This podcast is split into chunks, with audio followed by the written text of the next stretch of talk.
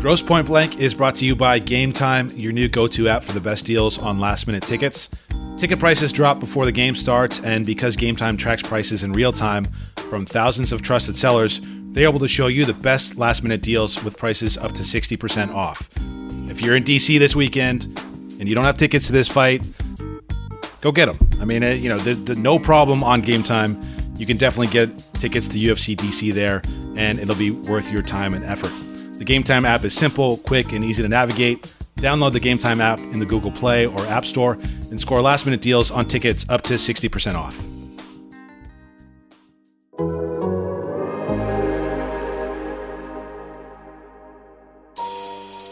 Welcome to Gross Point Blank. I am Josh Gross, joining you every week as we do on theathletic.com or wherever you get your podcasts. Always appreciate you tuning in and listening. Uh, if you want to get the extended ad free version of the show, please do. Please join The Athletic. You can subscribe by going to theathletic.com backslash Josh Gross. Get 40% off there. We really appreciate it. If you want to have ads, we're happy to have you listen to them, uh, but also want you to subscribe, rate, and review. That would be tremendous if you could do that on Apple Podcasts and everywhere else that you get your podcast. Um, lots to discuss this week. We are ending 2019 with a bang. We're going to look at the month of December. Certainly a ton of fights to go over. We'll also talk to Kayla Harrison, who will be in maybe, I don't know what the bout order is for the PFL card on December 31st, but she might be the final fight of the year in mixed martial arts. Someone on that card will be. Uh, it'll cap a very, very busy, deep, and important month as fighters look ahead to 2020, close 2019 in strong ways. Lots of chances for fighters to make big statements at the end of the year. We will preview the month at large here in the uh, last segment uh, if you're listening on The Athletic. And I- will tell you what, um, lots of fights now coming into focus for 2020. Uh, in recent days, big matchups announced. Conor McGregor returning, taking on Cowboy Cerrone at 170 pounds. That'll be in January, UFC 246 at T-Mobile Arena. Of course, we know UFC 247's in Houston. We know that because we spoke to Dominic Reyes last week. He's going to challenge Jon Jones for that light heavyweight championship in the UFC. Tremendous fight. Go back and listen to that interview. I wrote a story on Dominic as well if you want a little bit more on him and his thought process and why he feels this is the moment for him to upend Jon Jones. No one's done it. Dominic Reyes is sure that he's going to be that guy. Also on that card, a title fight at uh, 125 pounds. Valentina Shevchenko taking on Katlyn Chookagian. Anytime Shevchenko fights, uh, you're looking at some of the best mixed martial artists there is right now on the planet, and that is quite a test for Chookagian. Other fights announced. I mean, if we're, if we're really sort of like jumping into 2020 with both feet, the UFC doing some big stuff here in February. Jan Blachowicz taking Corey Anderson. That's a fight at 205 that I think a lot of people didn't really think about. Corey Anderson was screaming up and down, if I don't get the title fight against Jon Jones, I'm quitting. I'm leaving the UFC. Well, not really, dude. You know, so you're gonna fight Jan Blachowicz, and then we'll see what happens from that. Probably the winner of this fight has to get the next shot, right? You would think that they have to get the next shot. Again, unless Dominic Reyes pulls off that miracle, then then Jones is going to get his rematch. But um, that Blachowicz Anderson fight, it uh, pretty interesting in New Mexico, Rio Rancho, New Mexico. So if Jon Jones wants a bird's eye look, he can get it. Uh, also in February in Auckland, New Zealand, uh, this is a hell of a fight. The UFC announced at 155 pounds. Paul Felder and Dan Hooker. Man, all action, violent, aggression, technique. Just uh, super cool fight. Go check out their stare down from some of the press events announcing this fight. Uh, that should that should get the hairs on your arm if you got them uh, to stand up on their end. Uh, also announced in March, UFC 248, likely uh, to see Weili Zhang against Joanna Jędrzejczyk. Um, that one should get you pretty excited too, right? I mean, we're talking about the 135 pound, sorry, 115 pound championship, and um, you know, Weili Zhang is a dangerous beast, and she showed in the last fight against Rose Namajunas, who handled Joanna before that and so this is this is a statement making opportunity for the Chinese fighter. And for the Chinese market, you know, is we all talked about how important it was for Zhang to win that fight. And now this explosion of Chinese mixed martial arts. Well, that's one thing to win the title. It's an entirely different thing to defend the title. If she goes out and defends the title against Joanna, now you're talking superstar in China. Okay, different level, different different level of things for Weili Zhang if that happens. That's uh, scheduled for March seventh, uh, UFC 248 in March, and then, I mean, this is probably the like why I am still so invested in this sport. Fights like this, and I don't give a damn that this thing's been scheduled what four times now, five times. I don't what. Uh, who cares? It is scheduled again. Khabib Nurmagomedov, Tony Ferguson, April 18th in Brooklyn. Uh, can I just make a suggestion to everybody listening? Please, let's not pretend that this fight's not happening. Let's not pretend, oh my God, put him in bubble wrap. Oh my God, oh my God. You start putting out that kind of energy in the world, bad stuff happens. No, no, no. This fight's going to happen. We're going to get this fight. It's going to be in April, and it's going to be incredible far and away the biggest fight that the UFC has booked, at least as it looks now for the first quarter of 2020. I know a lot of people love Conor McGregor, and it's still a big deal when he fights. But from my perspective, inside my gut, this is such a bigger fight than the Cowboy Conor fight. Partly because Cowboy Conor's at 170 and it it feels confused and it's like, well, what does this mean for Conor McGregor? And great. It's he's back. The whiskey guy is back in the game. Cool, you know, and, and that's great. And I don't want to diminish Conor McGregor's role in the sport. Let's not do that. He's an important figure, but he hasn't really done much, and he hasn't really fought in a while. And now he's come back at a weight class that he, you know, he's not his best in. I, I don't, I don't think he's a champion at 170. I don't give him a shot against Kamaru Usman. I don't think he handles these guys well at the upper echelon of that weight class. So w- w- what are we doing here? So that's part of my hesitation with the Cowboy Conor fight. It'll be fun when it happens. It's going to happen quick. January 18th, kickoff 2020 for the UFC on pay per view. I'm sure the UFC and ESPN are expecting something massive. I'm sure that's why the, this fight is coming together. And, and, we'll see. It'll be a test of, of Conor's uh, celebrity status at this stage.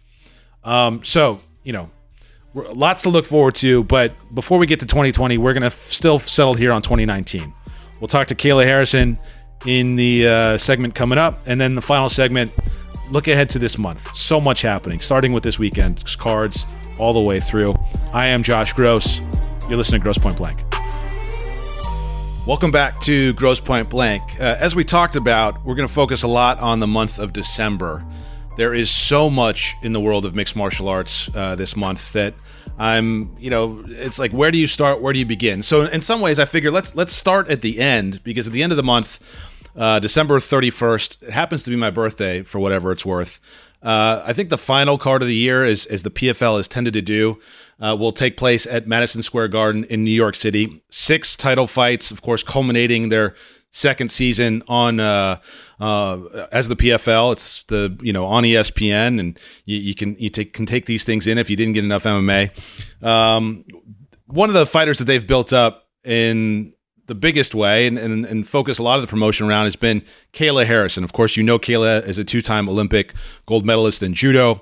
Uh, she has done a lot of things that are worth ta- talking about, including publishing and authoring a book uh, documenting her story about preventing uh, uh, ch- uh, child sexual abuse. She's got a foundation called the Fearless Foundation, which also uh, delves into that as well. And Kayla is joining us on the phone now to talk about her fight on the 31st against Larissa Pacheco and everything else that's going on with her life. Kayla, how are you? I'm good, thanks. How are you? Thanks for having me. Yeah, it's, it's my pleasure. It's always good to talk to you. And it must be a busy time down there in ATT. We're talking to, uh, to you. Like I said, it's a busy month. Colby Covington and Amanda Nunes are, pre- are, preparing for UFC championship fights on top of everything else that's going on. What What's the camp like these days? Yeah, I mean, it's definitely a busy time of year for us. We've got, like you said, Colby, we've got Amanda, we have Marlon fighting next week, we have Tiago fighting this week, we have myself and Natan Schulte fighting for the PFL. Um, I'm probably missing some people, but it's definitely busy. My good buddy, uh, we, we just we have a lot of fights going on, so it's a good time to be at ATT.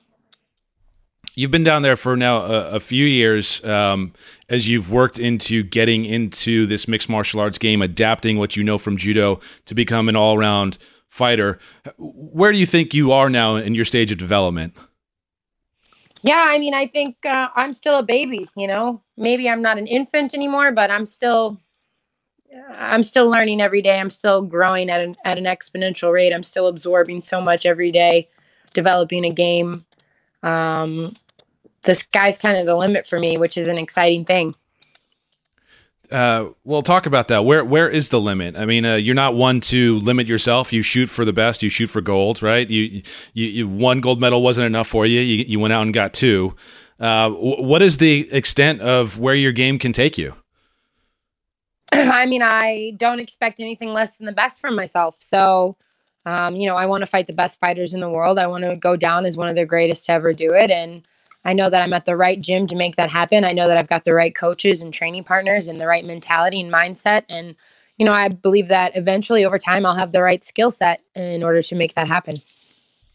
Uh, well, well, tell me, how far do you think you've progressed? Where are you feeling comfortable that, you know, a year or two ago you, you really weren't? Yeah, I think my stand up's coming along great. Um, I think one of the big things that's changed is my mentality. You know, I used to focus so much on being perfect and wanting to be, you know, this unstoppable force. And I've, and I used to get mad if I would get hit even a little bit in sparring. And I used to get down on myself and, and I think I've realized that, you know, the number one thing is to remain relaxed, to remain calm. And, um, you know, you're going to take some hits, but that doesn't mean you're losing. I, I didn't understand when I was winning around or losing around when I first started. I just, it all hap- would happen so fast that I never really understood, like, okay, am I, am I winning? And I finally, it's all starting to click to me like, okay, I'm inflicting more damage than I'm taking. I'm winning. Um, I'm still trying to go out there and instill my will and, and execute my game plan to the best of my ability, but the biggest thing that's changed is really my confidence and just my my mindset. I've been able to learn how to relax on the feet a lot more.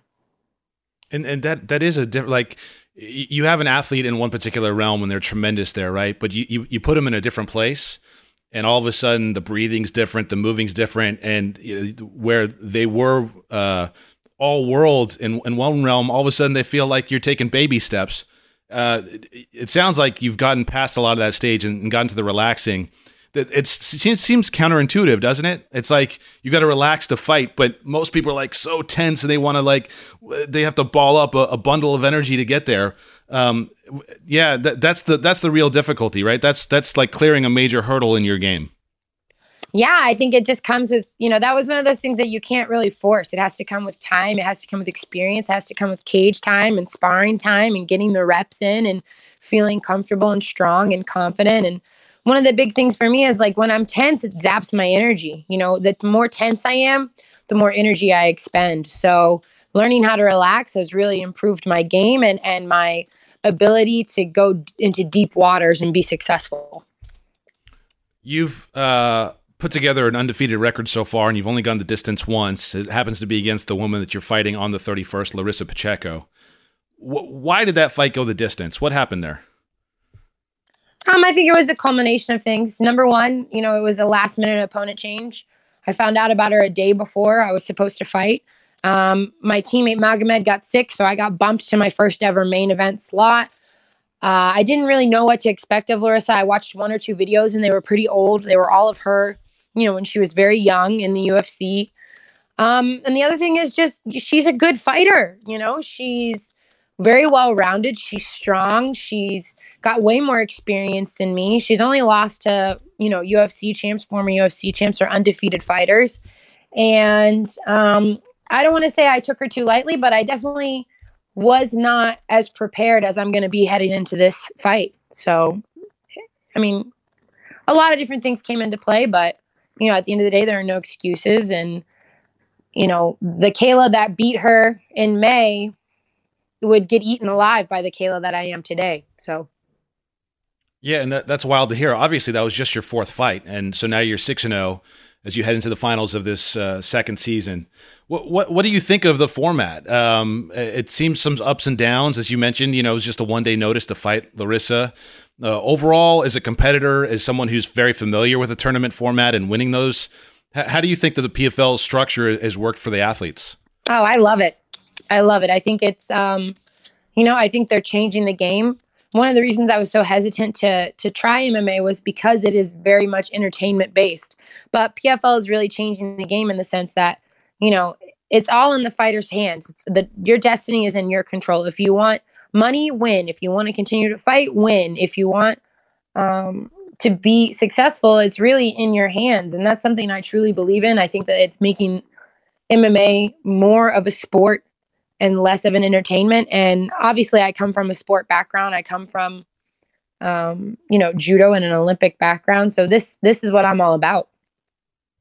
And uh, the chance to make a million bucks is a little bit different than your Olympic experience. Although lots of people, if they win that gold medal, seem to capitalize on it. H- how much did you capitalize on those gold medal experiences? Um, well, I mean, obviously, you don't go to the Olympics. Well, at least in the US for judo, you don't go to be rich, you don't go to be famous. You go because um, you have a deep desire within yourself to be the best in the world at what you do. And I never did judo for money. I don't do anything really for money. Um, I do it because I have a passion for it and I love it. And I believe that if you do what you love, the money will come. But I was very successful. You know, I, I was definitely the highest paid judo judoka to ever come out of the United States. And now I've been able to take that background and take the, that experience and turn it into a very lucrative career. So much uh, about Olympic judo was brought to light, I think, when Ronda Rousey had her success. And, you know, she definitely made a dent on the game, but but left a bit unceremoniously, if we're going to be fair. I mean, lost two fights and and went off into another world. Um, as a competitor, you know, what do you what do you think about that? Obviously, everybody has their own life and their own reasons for doing things, and mixed martial arts is not a game that you want to hang around if you don't want to be there. Um, but but uh, w- could you accept that? Could you accept taking two hard losses like that and, and just simply walking away? Whew, that would be tough. That, that would be really tough for me. Um, you know, fortunately, I'm very lucky that when I I was very burned out in judo. I'm, I'm only going to speak from my experience because I don't walk in Ronda's shoes, and I would never, um, you know, want to speak out of turn or or say how she's feeling. I have no idea how she felt, but in my experience, you know, I was really burnt out at the 2016 Olympics. I wanted to quit judo. I was I was really done with the sport, but I was able to finish on top. And I don't know if you put me in that position where I had lost at the Olympics, would I still be doing judo right now? Probably. Um, but that's just where that's just m- my mental thing, and I'm I'm different in that sense that you know I, I my motto is a goal set is a goal met. so. And why is it so important for you to do what you say you're going to do? Uh, I mean, why is the sky blue? I don't know. It's just a deep desire within myself to reach my full potential. And um, the day that I feel like I've I've reached my potential in the sport of MMA is probably the day that I'll walk away.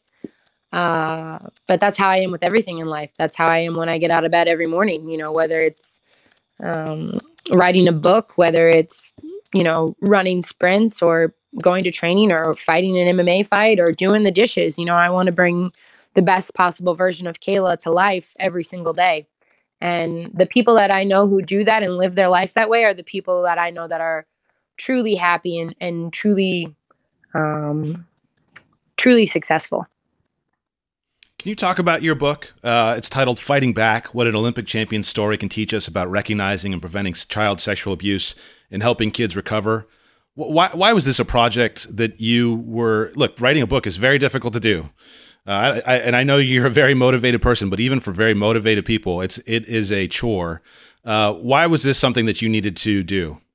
Yeah, well, um, you know, it's no secret that I was sexually abused by my first judo coach, um, and it was something that I had a lot of shame and fear and and mixed feelings about for a long time. You know, I moved abruptly from Ohio when I was 16 um, because I told my mom what had been happening, and he served time in federal prison. And um, luckily, my story has a happy ending. But you know, I started I started speaking out about sexual abuse sort of right around when the Jerry Sandusky scandal broke out.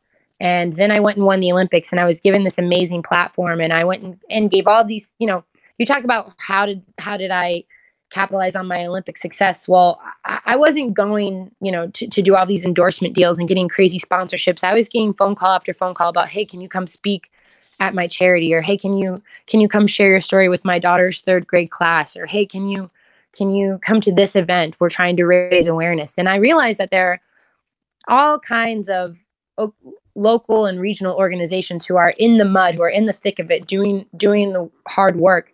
But there wasn't really any big foundation or place you could go to to try and prevent sexual abuse. And not only that, you know, there was no real educational material. There's no, um, you know, when you go to class, when you go to school, there's no, you learn all about stranger danger and you learn all about bullying and cyberbullying and safe sex and saying no to drugs. But you don't learn what you should do if someone close to you tries to take advantage of you. And I felt like that was a really big gap in our education system. And it was one of the reasons that sexual abuse is so prevalent in our society. You know, one in four girls and one in six boys will be sexually assaulted or abused by the time they're 18. And those are just the kids that say something. So I started uh, a foundation, the Fearless Foundation, and part of my goal was to educate our society. And that's when I decided to write the book. And I wrote it with two psychiatrists from McLean Hospital.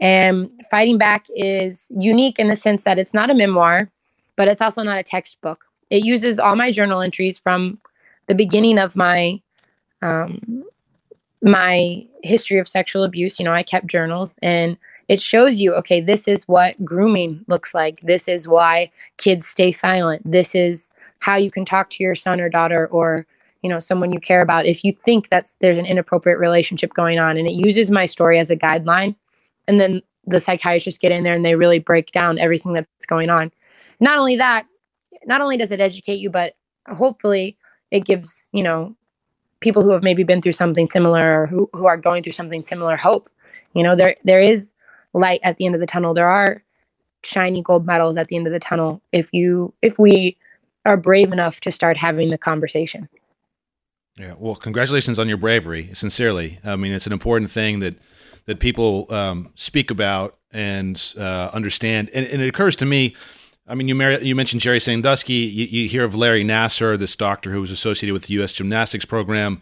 Uh, there's a lawsuit at Ohio State over a doctor there, and, and lots of athletes and wrestlers have have talked about uh, being taken advantage of and, and abused and assaulted and it, you know, is sort of thinking about these things and having conversations, even with some of the people who were impacted by that, it occurs to me that athletes are especially susceptible because if you're really competitive, the thing that you're giving up is you're sacrificing more. Like the idea of sacrificing is prevailing over everything else that you're doing. Is that is that fair to say?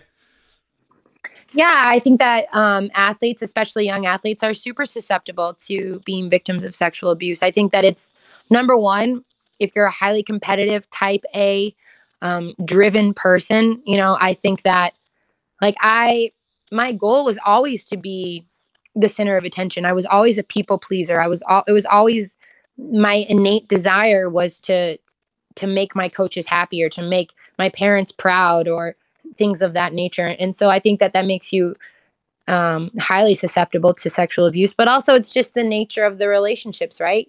I mean, one thing that my judo coach Jimmy always said when I to me and, and has said in interviews in the past that always stuck with me was you wouldn't just, you know, you wouldn't just give the keys to your car to a stranger and say, "Here, take my car for a spin." But so quickly, we as parents or caretakers are are so eager you know, we want our kids to be the next uh, Tiger Woods. We want our kids to be the next Michael Jordan or Gabby Douglas or Ronda Rousey. So we say, here, take my child, make them a prodigy, make them special. But that's, you know, the world isn't full of all good people. And that's a really dangerous thing to do. So, yeah, I think athletes are super susceptible to being victims of sexual abuse. And, and do you think that that desire to compete and actually that willingness to give over all your hours. You, you, don't get to have fun on the weekends. You just sacrifice constantly. Um, it, it, sort of makes it so that when someone comes along and they're supposed to be there in your corner helping you, that you feel like, well, you know, I'm not sure what they're doing and maybe it doesn't seem right, but I'm just going to trust that this process is going to help me compete. And in the end, that's and win. And the end of the day, that's really the only thing that matters. Does that does there need to be a, a shift in the way that people think about competing and, and what really matters? Um, well, I think that well, that's an interesting way to look at it. You know, I, obviously, when you're a child, the the problem with sexual abuse is kids don't really understand at that age what's happening. Literally, our brains are not developed enough to to comprehend what is occurring. You know, we don't we don't start to realize right and wrong and and things of that nature and sex, sexual tendencies and things like that until we're much older. So, um, I think it really falls in in the hands of caretakers. I think it falls. It's also the coach's responsibilities to to maintain, you know, respectable professional relationships with their athletes. And I'm not. I, I don't. I wouldn't really ever say that it's it's the athlete's job or the or the child's job to figure that out. Um, I think that you know wanting to be the best at what you do and wanting to win at all costs is not. I don't think that's a negative thing, but I think that we have to learn that there are boundaries and parents, caretakers need to be aware of this and we need to be careful about who we, you know, give our trust to. Yeah. Through all these examples that have now emerged, including your book and, and other stories that I'd referenced before, do you feel like there's more awareness now than there's ever been for these issues and that kids coming up have, have a, a, a much better understanding of what's okay, what's not okay? And, and, and, you know, obviously parents too, what to look out for. Is it much different than when you were getting your start?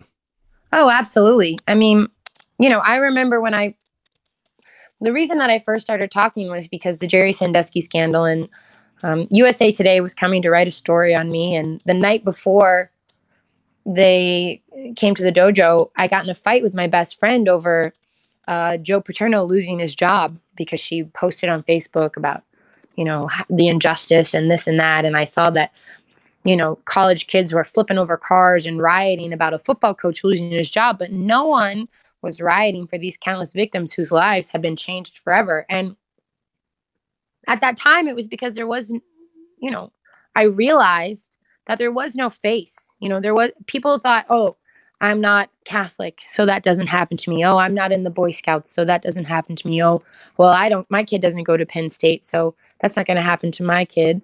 But it does happen you know? Sexual abuse doesn't know uh, gender or race or how much money's in your bank account or what part of the you know town you come from. Um, and that's why it's so scary. And, and, there was there were really no conversations going on about that but times have really changed.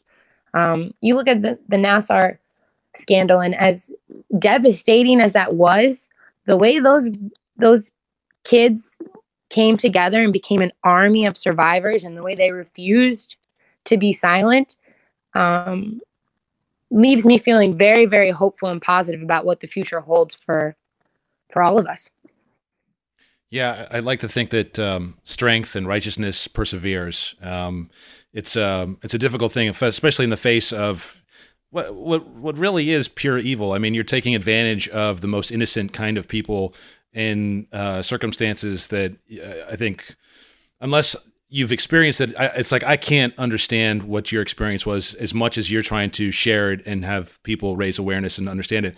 It's it's such a personal thing to go through. Oh, inside the judo community, was there much of this from your knowledge? I mean, how rare was it, uh, your experience relative to other people? Um, you know, I think it's difficult. It's difficult to say. Um, I think it happens a lot more than people realize simply because many people stay silent. I can't tell you how many speeches I've given or how many book signings I've gone to where someone will come up to me and say, you know, something something similar happened to me when I was a child and I never told anyone and I wish that I had.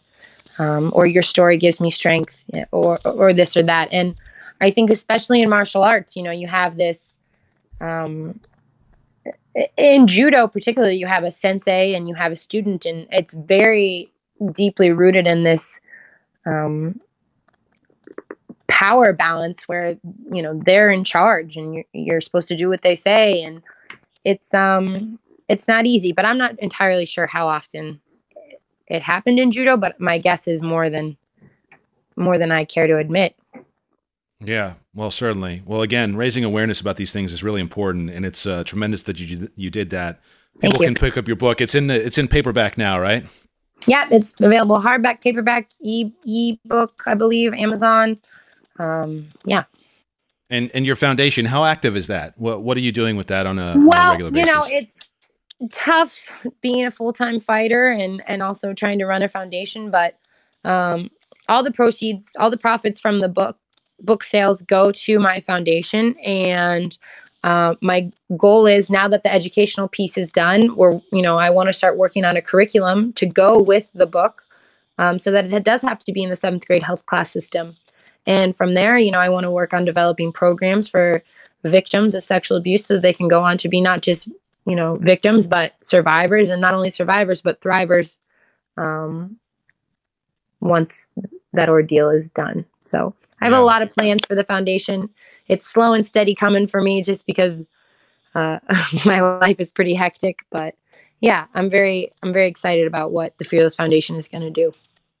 No question. It's it's always a balance, and um, you know you you you're not only have to dedicate yourself to preparing to be the best that you can be, but then you have to have a live a life, right? Um, it's, it, it's it's a it's a difficult thing sometimes. It's not easy, but I wouldn't trade my life for anything. Sure. Um, as you get ready for this fight now, uh, we're you know we're not we're a little less than a month out. Um, say four weeks out if we're if we're going to call it um, against Larissa Pacheco. Where where are you in your stage of camp? Like how far along are you? Um, considering the schedule the PFL holds, I imagine you've been training pretty nonstop for most of the year. Um, how, how do you feel about your preparation so far? Yeah, every everything's going great. Um, you know, everything's going according to plan. I'm healthy. I'm in shape. Everything's going good. Sparring's going good. Uh, my coaches are really pleased. And now it's just about um, staying smart and, and getting to December 31st. Have you been working at all with Amanda Nunes? Do you ever spend time with her uh, preparing both yourselves for, for fights? We do, but for this fight, you know, she's fighting a stand up orthodox striker. So um, we, she's kind of had to take different partners. You know, I'm very grappling based southpaw, so I'm not really the right fit um, for her for this camp. So we've kind of been doing our own thing, but obviously supporting each other and in the gym and you know ready to bring back more gold to ATT. Yeah, clearly, and and your, your stand up striking is, is getting there. I mean, you're, you're willing to stand and engage, and I know you said you're more relaxed now.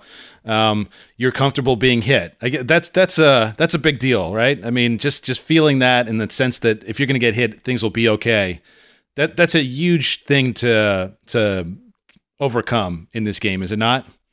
Yeah, for sure. I mean, it's a big, you know, everybody's got a plan until they get punched in the face, but it's uh it's about what happens once once that punch lands and how are you going to adapt, how are you're going to react. Are you going to keep your composure? Are you going to be able to overcome it or what's going to happen? And I think I've gotten really comfortable. I don't want to say I've gotten comfortable with getting hit, but I've learned to maintain composure. Were you disappointed that you uh, weren't going to get the chance to be hit by Cris Cyborg? Uh, clearly, PFL made an effort to, to try and sign her. She ended up in Bellator. That was a fight a lot of people were looking for as a potential, like, hey, this is that's the bout that gets Kayla Harrison over the top and makes her a star, and that's not going to happen now. How do you feel about that? Yeah, I'm bummed. You know, obviously, uh, you know, I don't just say that I want to fight the best. I really do want to fight the best, and obviously, she is uh, one of the greatest female combat athletes of all time. So I was disappointed when she didn't sign with the PFL. I wasn't surprised. Um, she has, you know, a long-standing relationship with the people over at Bellator, and um, I think that she's kind of at the tail end of her career, winding down. Um, you know, wanted to stick with something that she knew, and the PFL is is a brand new organization doing brand new things, and um, I think she's a little bit old school. So I wasn't surprised, but I was definitely disappointed. Yeah. Could you fight at 145 pounds if if the UFC came calling? Is that is that physically possible for you? Yeah, I mean, I walk around at 160 to 165. It's definitely possible. It's not something that I really would be looking forward to. Um, you know, I don't believe in cutting weight. I think that it sends a bad message to kids and, and future athletes. I think that we do a very dangerous sport where we get punched in the head and what protects your brain? It's water. So if you're going in there and you're dehydrating your body of 30 pounds, 20 pounds, and then stepping into a cage 24 hours later, expecting to to be at 100%. Um, I think that that's really dangerous and foolish, and it's not something I believe in. But you know, I do have a desire to be the best. I think that Uh, 145 is where a lot of the competition is. It's funny because most of these girls that fight 145 weigh more than me, but uh, it is what it is, and I, I think that it's possible. Uh, I just am not looking forward to it. Would, would it just be water weight, or would you have to totally change like how you're the, the amount of calories you're taking in, the strength training you're doing? It would it be a total uh, sort of game plan to get down to that weight? Um, no, I would definitely have to to make changes. Um, you know, I would not want to dehydrate my body like that, so I'd have to be much more disciplined with my diet. I'd probably have to alter how I train, um, a lot more cardio and things of that nature. But uh, I'll cross that bridge when I get to it. Yeah, and uh, you'll cross the bridge on December 31st. You you have a chance to be. I don't know what kind of money you got now. Are you a millionaire now, or is this going to be the first million in your life? well, I'm pretty pretty frugal girl, pretty smart with my money, so I, I'm already living in a very very good place. I pay a lot of taxes. We'll put it that way. Well, you're living in Florida. yeah, I mean that's true, but still, I fight in other other states. Yeah, no question about it. Well, it, it, the chance to fight on one night for a million dollars has got to be, um, it's got to be the reason why you went to an organization like PFL to begin with, right? Just the, just the knowing that that opportunity uh, exists. Yes and no. I mean, like I told you, I don't fight. I don't fight for money. I'm not motivated by money. My coach, Big Jim, always told me, if you want money, win, and the money will come. And that's something I took to heart, and something that has remained true in my life and the way I choose to live my life. Uh, obviously, being able to take care of myself, being able to take care of my family, my future family. Um, you know, going from being 16 with $200 in my pocket, living off ramen noodles to um, living the life I live now is I'm truly blessed. You know, I don't have to worry if the car breaks down or if the fridge breaks or if you know something crazy happens. So I, I live a really blessed life, and um, I'm truly grateful for the PFL for believing in me and taking a chance on me. And um, I'm excited to go realize my dreams. And the, the big check is not so bad, right? I mean, for once, everybody everybody in their life has got to want to hold up one of those huge giant checks. I always wanted I always wanted to be a millionaire by 30, and uh, yeah, life is good. There you go. You beat Larissa Pacheco. There, it'll happen for you. Kayla Harrison, thank you so much for your time and talking about all your ventures, including your book and your foundation. Best of luck of uh, best of luck to you at the end of the month. Awesome. Thank you so much. Thanks for having me. Okay, cheers. Kayla Harrison talking about her fight December 31st against Larissa Pacheco, Madison Square Garden, PFL, the finals. Uh, that will be one of the fights, one of the events that we talk about here in the final segment as we talk about the month of December, loaded, loaded with mixed martial arts. I am Josh Gross. You're listening to Gross Point Blank. Thanks again to Kayla Harrison. Appreciated her time and her thoughts. Um, very, very interesting. And uh, check out her fight December 31st in the PFL against Larissa Pacheco. Of course, thanks again to all of you for listening. Uh, really appreciate your uh, time and attention and uh, support of this show. If you want to get the ad free extended version of the show, you should subscribe to The Athletic. Uh, well worth it, not just for me and my podcast, but for everything that we do. Uh, across all sports, but uh, especially mixed martial arts. We're killing it. you can get 40% off The Athletic by going to theathletic.com backslash Josh Gross. I would uh, certainly appreciate you doing that. We're also running a deal, I think, uh, for uh, gifts this month. Uh, if you want to gift the athletic, you can go ahead and do that. Check it out on the website. All right. Hope you have a great week. Always appreciate your time. I am Josh Gross. You've been listening to Gross Point Blank.